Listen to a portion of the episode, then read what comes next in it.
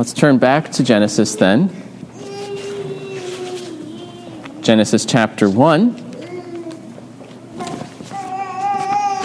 Genesis chapter 1. We've been looking at God's work of creation over the six days that He has brought heaven and earth into existence.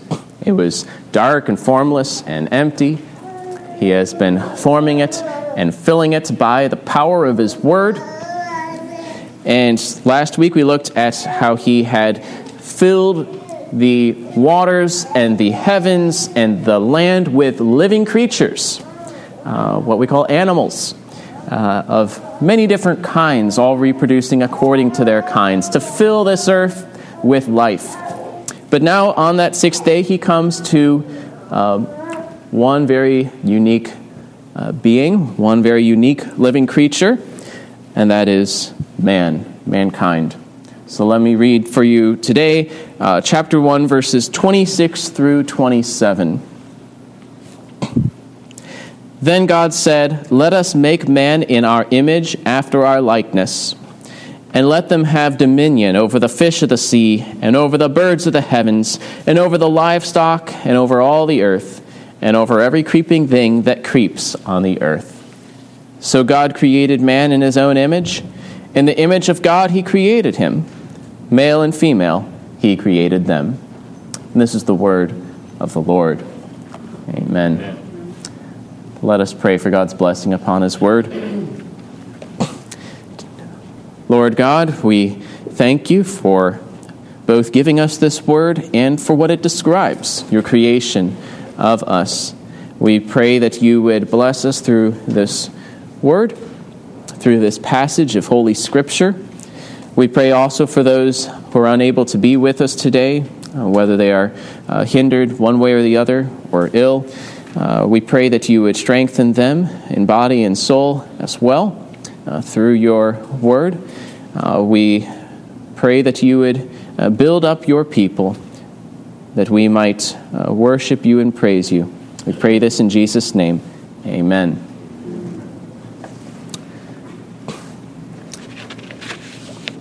So, in this work, on the second day, he's already done one thing, creating the living creatures on the land, and he has pronounced that good, or he has seen that it was good. Uh, he had finished that work, and now he does something new. It stands out as you're reading this text. For no other creature has he said, Let us make. Uh, this is uh, a different way of speaking. Let us make man in our image, after our likeness. First, he uh, says, Let's do this. And then he goes ahead and, and does it. Uh, this divine deliberation shows a great attention to this work that he is about to do. We also, of course, have the reference to us and our, uh, which is very interesting, uh, especially as he is deliberating with himself, is not merely an I and not merely a singular, as he is one God, but has a certain plurality within him, something that's greatly unfolded as we go along in Scripture that God is a triune God, one God, one being, undivided, yet three persons the Father, Son, and Holy Spirit. In fact, we've already seen allusion at least to his Spirit in verse 2. Um, some say perhaps this is God speaking to his heavenly court of angels, but he does also say not only let us make, uh, God is the one who makes, but also in our image. We're created in the image of God. It says that in verse 27. Um, and so the our must be God. Uh, we're not said that we're made in the image of angels. And so that uh, seems to be what he's referring to, uh, to himself. Let us make man in our image, after our likeness. That's also something that makes this work unique, right? No other being has uh, been described as made in the image of God, after his likeness. Then we also find that God gives man dominion over the work of his hands, the living creatures that he has made, and over the earth, uh, that he gives dominion. So we have divine deliberation, the divine image, and dominion given to man. It sets him apart um, from the rest of creation. And in particular, today I want to focus on the divine image, the image of God. What does it mean that man is made in God's image? That God created man in his own image. I want to speak of how mankind is the image of God, how mankind represents God, how mankind uh, resembles God, and how sin has affected the image of God, how it is in need of restoration. So, first, though, the basic point that mankind is the image of God. God created man in his image after his likeness. Those are parallel expressions. They're not referring to two different things, but describing how, how God is creating man in his image after his likeness. In verse 27, where it says, uh, male and female, uh, that he created them male and female, means that mankind is made up of male and female.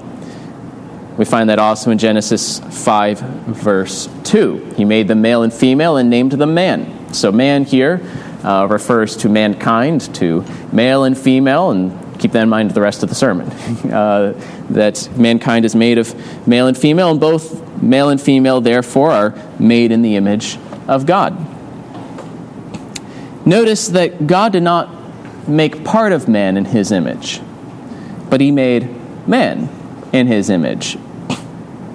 Contrary to what some might say, the image of God is not the soul or the mind or any other part of man, but man was made in the image of God. It doesn't say that the soul was created in God's image. Man is made in God's image and therefore is God's image on earth. Mankind is the image of God. And this means two things. If you don't remember anything else, I think this is a good way to uh, remember this briefly. Uh, two different words to describe what it means to be, man, to be created in the image of God. That man represents God and resembles God. Represent and resemble. Um, and I'm going to expand on those two things here in a second as separate points. But uh, mankind is the image of God. That means he represents God and was made to resemble God, made in the resemblance of God in the earth. If you look at Genesis 5, which we just read earlier, chapter 5, verses 1 through 3, we have a little explanation, a little um, context to help us what the image of God refers to, or a nice analogy. It connects the image and sonship.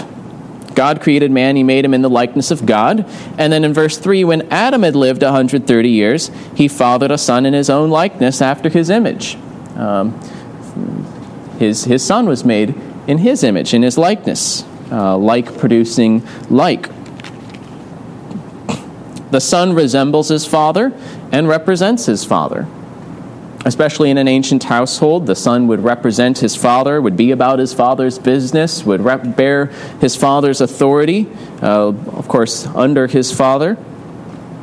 Likewise, Adam was created as a son of God. Um, in Luke's genealogy of Christ, where it traces it backwards, uh, he goes all the way back to Adam, the son of God. He was created to be a son of God, to resemble God, and to rule God's earthly household on his behalf. God is therefore our Father, the Father of all in one sense, as Paul said to the Athenians, as even some of your own poets have said, for we are indeed his offspring. That is what we were made to be, to be his children. The doctrine of the image of God then um, tells us who you are and what you're called to do. It, it, it tells you who you are and what you are to do. If you learn that a rock is a statue, you know what the rock is. It's a statue. And you also know what the rock is supposed to do. It's supposed to, to represent and resemble uh, the one that it's a statue of. Likewise, when you learn that man is made in the image of God, you learn what man is, the image of God, and you know what he's supposed to do. He's supposed to represent him and supposed to resemble him. in the earth. That is his calling. So mankind is the image of God. Let's break that down a little bit further now. Mankind represents God. That is part of what it means to be made in the image of God. Man is God's representative on the earth. Uh, we like to use the term vice regent. Of course, I've never heard that term in any other discussion besides this one, but it means, you know, a ruler underneath or, or as a representative of the reigning king. Man is God's representative on the earth. This status as the image of God gives man special dignity and value. By making man with this status, God has crowned him with glory and honor and has set him above the work of his hands, as Psalm 8 uh, poetically describes. I've already mentioned the connection of image and sonship. Uh, there's two other analogies that would have probably come to mind in the first readers of this book. First, in the ancient world, many kings regarded themselves as the image of God, uh, as those who represented God and ruled for him. Of course, here, though, it's said not only of the king, but of mankind. Second, kings often made images of themselves to symbolize their authority throughout the kingdom. In fact, they still do this. You look on a coin, whose resemblance is there? Um, images were used to represent one's authority. As one commentator has put it, just as powerful earthly kings, to indicate their claim to dominion, erect an image of themselves in the provinces of their empire where they do not personally appear, so man is placed upon earth in God's image as God's sovereign emblem. So, just as a king or a ruler might set up statues and flags and images to, on coins to assert his reign, so God has set up man as the symbol of his royal authority on earth. And consequently, just as a king would take an attack on the images personally, uh, so to mistreat man is to attack God. We'll come to this later in Genesis 9, but in Genesis 9 6, God uh, points out that whoever sheds the blood of man, by man shall his blood be shed, for God made man in his own image. That is the reason why uh, murder is so wrong, why it would need to be uh, vindicated. Why is it? Because God made man in his own image. That gave man uh, this value and this uh, dignity uh, that God uh, takes it uh, personally when his image is attacked. We find other exhortations in Scripture using similar logic. In Proverbs 14:31, whoever oppresses a poor man insults his maker, but he who is generous to the needy honors him. Uh, that uh, he takes an interest in how one uh, treats those made in his image. Or in the New Testament, in James chapter 3, verses 9 through 10, speaking of how we use words, how we use the tongue. With it, we bless our Lord and Father, and with it, we curse people who are made in the likeness of God. From the same mouth comes blessing and cursing. My brothers, these things ought not to be so. If we honor God, we should honor also those made in his likeness. And so, since man is God's representative, he ought to be respected and his life ought to be protected. Humans are owed a basic respect due to being made in the image of God, a respect which includes all lawful endeavors to preserve human life.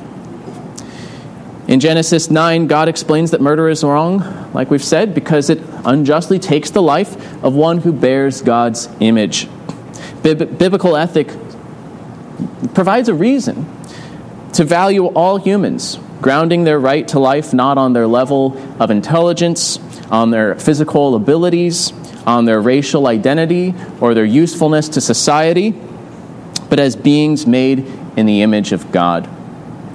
I think I talked about last week, right? About the, the ethicist who is trying to equalize uh, people and, and animals and using a utilitarian ethic to try to make choices. Well, here, Bible provides us with uh, a reason to value all human, all human life.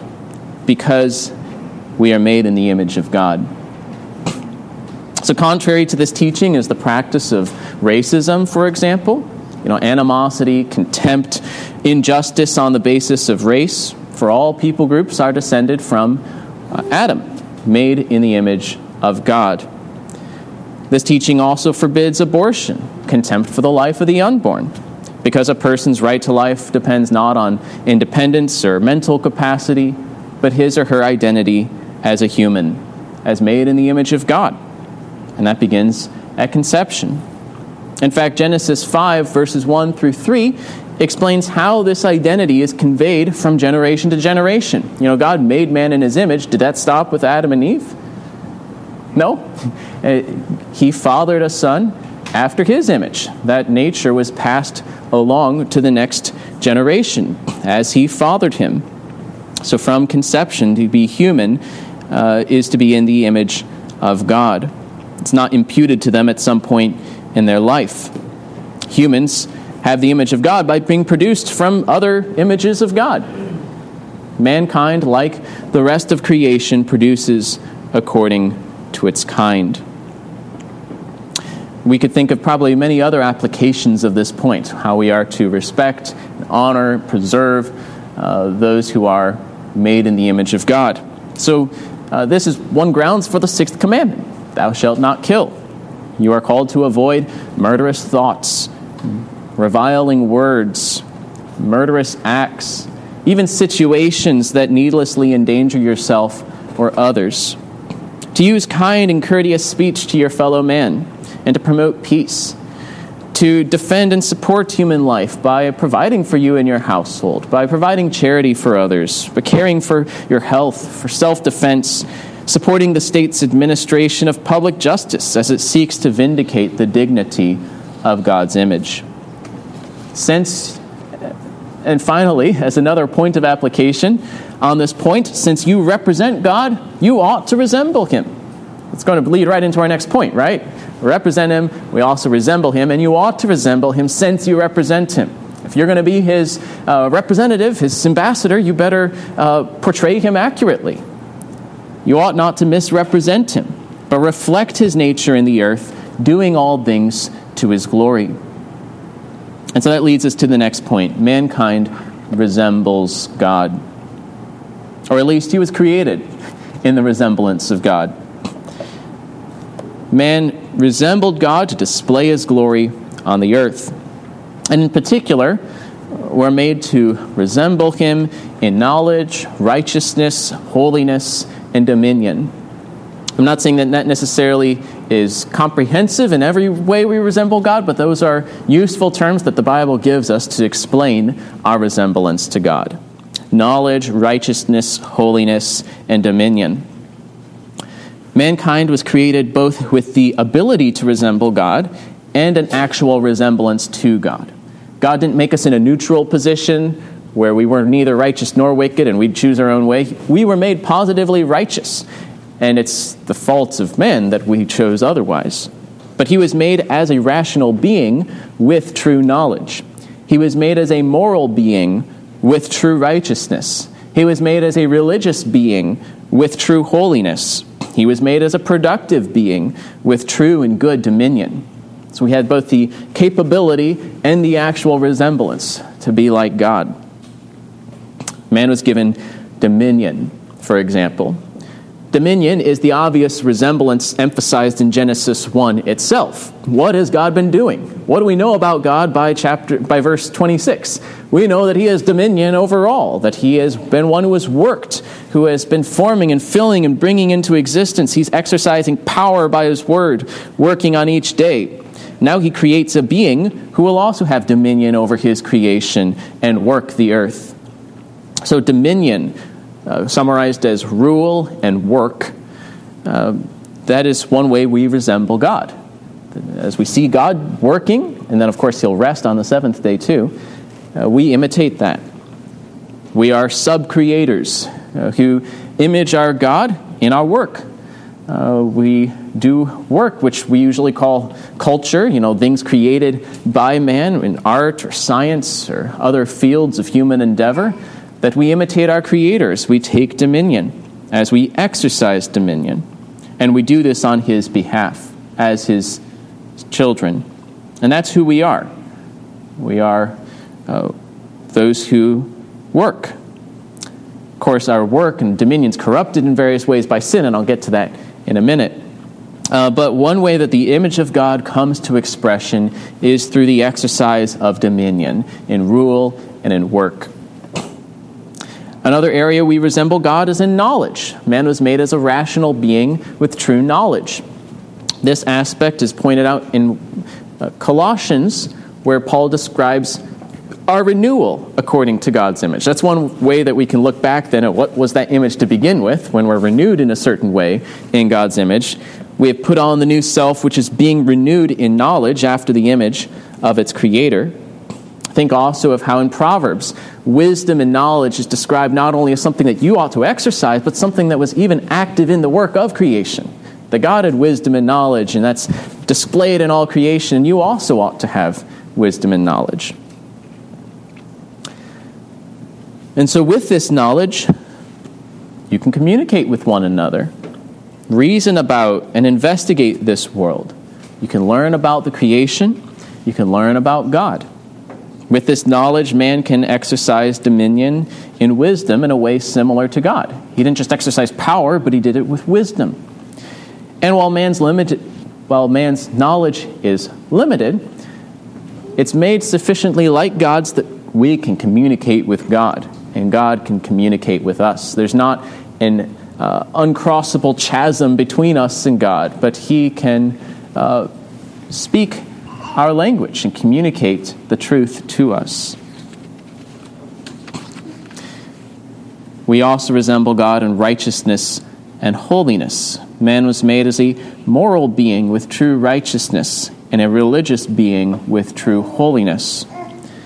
We find these two traits in Ephesians 4, where Paul says that we are to put on the new self, created after the likeness of God in true righteousness and holiness.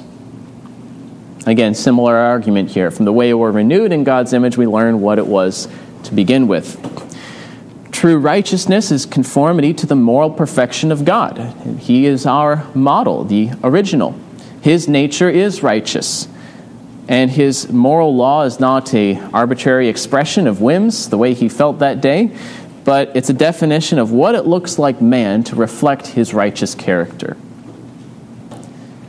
Unlike the pagan god, gods, uh, think of the gods of, of the Canaanites or the gods of the Greeks and Romans.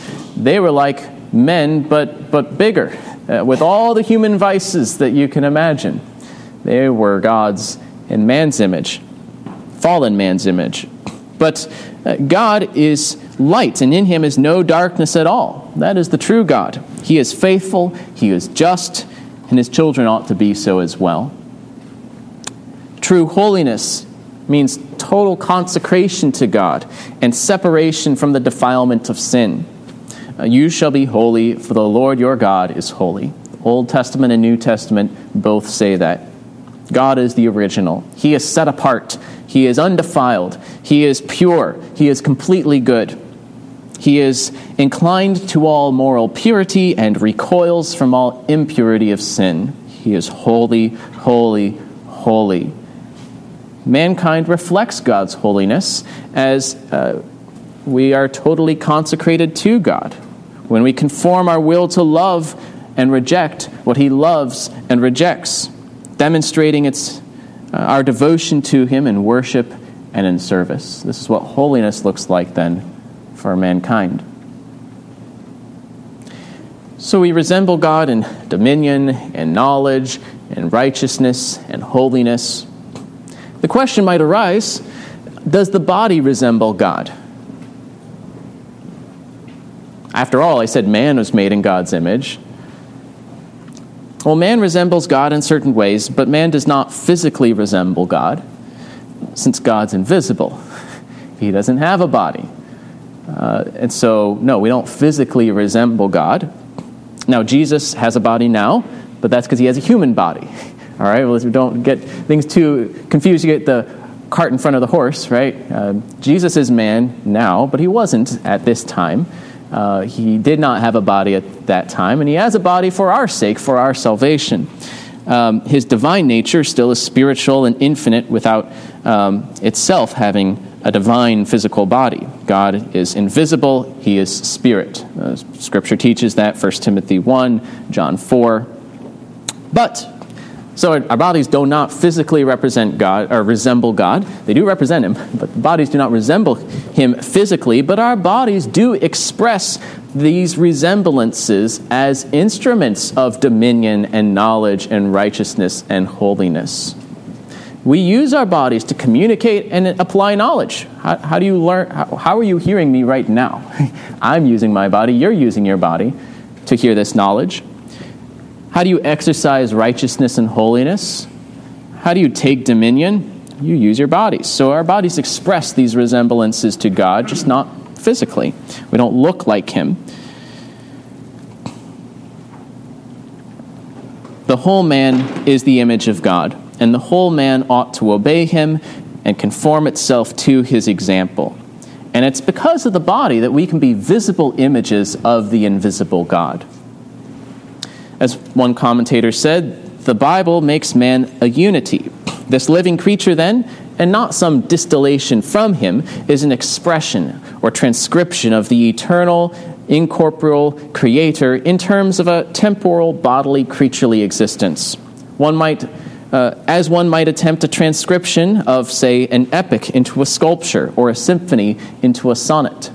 Uh, we have the invisible, uh, infinite God yet resembled uh, in, in man, uh, transcribed into this uh, very different uh, nature. So, that man is made in the image of God doesn't mean that everything true about man is true of God. You can't say, well, since we have a body, therefore God has a body. Or since we are male and female, God must be male and female. Or since we are creatures, God must be a creature. No, that's not the way to argue, right? You can see the error in that. We are made in his image, he is not made in our image. Unlike God, we're physical, visible, finite. God, though, is invisible, a pure spirit, infinite, eternal. But despite these differences, man is a visible likeness of the invisible God, manifesting his character and glory with our whole being. And the differences make this similarity all the more remarkable. Who are we to be children of God? Who are we to talk to God? Who are we to imitate his work and dominion and to have charge of the work of his hands?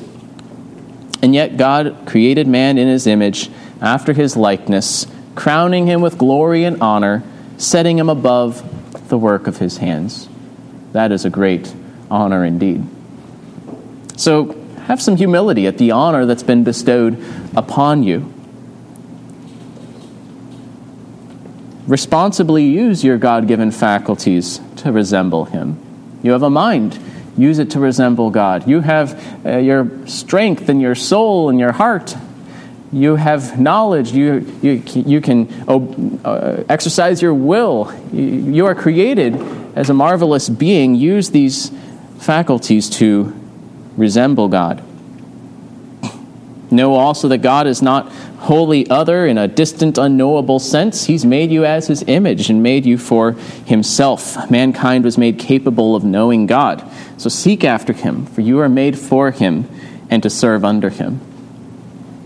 And then finally, be humbled at how you have failed to resemble God and your ill use of all that God has given you. As Ecclesiastes 7 says, See, this alone I have found, that God made man upright, but they have sought out many schemes. And that brings us to my fourth and final point. Sin distorts the image of God, and uh, in such a way that it needs restoration. So if you're going to re- remember represent and resemble, remember also restoration. Now, there's kind of two points in this. First of all, we need restoration, but also, even with sin, we are still made in the image of God. Humanity still has some dignity as God's image and ought to be respected as such. Even in Genesis 9, after the fall, God is, uh, says it's wrong to murder people because they are made in the image of God. But man has marred the image and he acts contrary to it. And so, in one sense, man no longer resembles God. The doctrine of the image of God I've told you shows us what we are and what we are called to do. If you learn that a rock is a statue, you know what it is and what it's supposed to do. If it gets defaced, it's still a statue, but it doesn't fulfill its purpose well. It doesn't look like what it's supposed to look like, and it's in need of restoration. So man remains a rational creature, a, a, moral being, a religious being, a productive being, but his thinking is blind to God and futile. His righteousness is filthy rags. His religion is idolatrous, and his dominion is ultimately vain and often cruel. Man has false knowledge, false righteousness, false holiness. Fallen man is a glorious ruin, a defaced image of God. So humans are still to be respected, their life is still to be protected, but is but their worth only makes their depravity all the worse and all the more tragic that such a being has rebelled against God. Man is still God's image, but he is an image of God that has had the devil's likeness imprinted on it. So thanks be to God that he sent Jesus Christ to save his people, that they might put on the new self, which is being renewed in knowledge after the image of its creator. As the early church father Athanasius said, For as when a figure painted on wood has been soiled by dirt from the outside, it's necessary for him whose figure it is to come again, so that the image can be renewed on the same material. Because of his portrait, even the, the material on which it is painted is not cast aside, but the portrait is reinscribed on it. So, likewise, we are like the portrait. We have been defiled and soiled, and doesn't look like God much anymore. But God doesn't throw away the image, He reinscribes His likeness upon it as He restores man through Jesus Christ. And that's what Colossians and Ephesians talk about. How Jesus restores the image of God by the work of His Spirit, having crucified the old man on the cross, rising again that we might walk in new life. Those who follow Him are being renewed in the image of God in every respect. The image of God is being regraven upon your hearts by the Holy Spirit. And we all, with unveiled face, beholding the glory of the Lord, are being transformed into the same image from one degree of glory to another. And so let this truth bring you to greater zeal for evangelism. The lost are precious, they are valuable, they ought to be respected, and therefore to be brought the saving gospel for the salvation of their souls and for the glory of God, that his image might be reclaimed, that they might be restored to their ancient glory uh, through the salvation that is found in Jesus Christ. This also should be more reason for, for you to respond to the gospel and to hold fast to this hope of salvation, because it's only in Jesus Christ that we might fulfill our created purpose, that we might be restored to the image we were made in, that He is our only hope of restoration. Apart from Him, there is only a descent into disgrace and depravity and damnation. And finally, life as those being renewed after the image of your Creator is the life that you ought to be living now. Put off your old manner of life. That belonged to the old ways, uh, the old manner of life. Be transformed by the renewing of your mind. Put on the ways of the new self. Be imitators of God. You were children of God. You walked away like the prodigal son, forsaking your inheritance. But now, through Jesus Christ, you are again being adopted as his children to resemble him, to be born again by him, that you might now uh, be holy as your God is holy, to be merciful as your God is, your Father is merciful, to seek true knowledge, true righteousness, true holiness, true dominion under God. That is the life that you live now. And it is your vision for what it means to be uh, truly human. We are being restored by our Savior, Jesus Christ. In conclusion, let me bring in one more text from Matthew 22. People asked Jesus a question about taxes, and he made the answer uh, about, about something much bigger. Jesus said to them, Whose likeness and inscription is this? pointing to the coin. They said, Caesar's. Then he said to them, Therefore render to Caesar the things that are Caesar's, and to God the things that are God's. Caesar had a claim on the money for the temporal benefits he had provided to the empire, having stamped the symbol of his authority on the coins. But God made man himself in his image, and therefore had a total claim to man himself and to all the world. So give to God what is his. Give yourself, body and soul, to God, for you yourself are a symbol of his dominion. Live as his representatives, endowed with dignity and honor, now to resemble him in the earth. Hold fast to Jesus Christ, who is the head of a new humanity, and walk after him. He is restoring the ancient glory of man, recalling him to his purpose under God to save him from his doom, that the glory of God might cover the earth as the waters cover the sea. To him be glory and dominion, now and forever. Amen. Let us pray.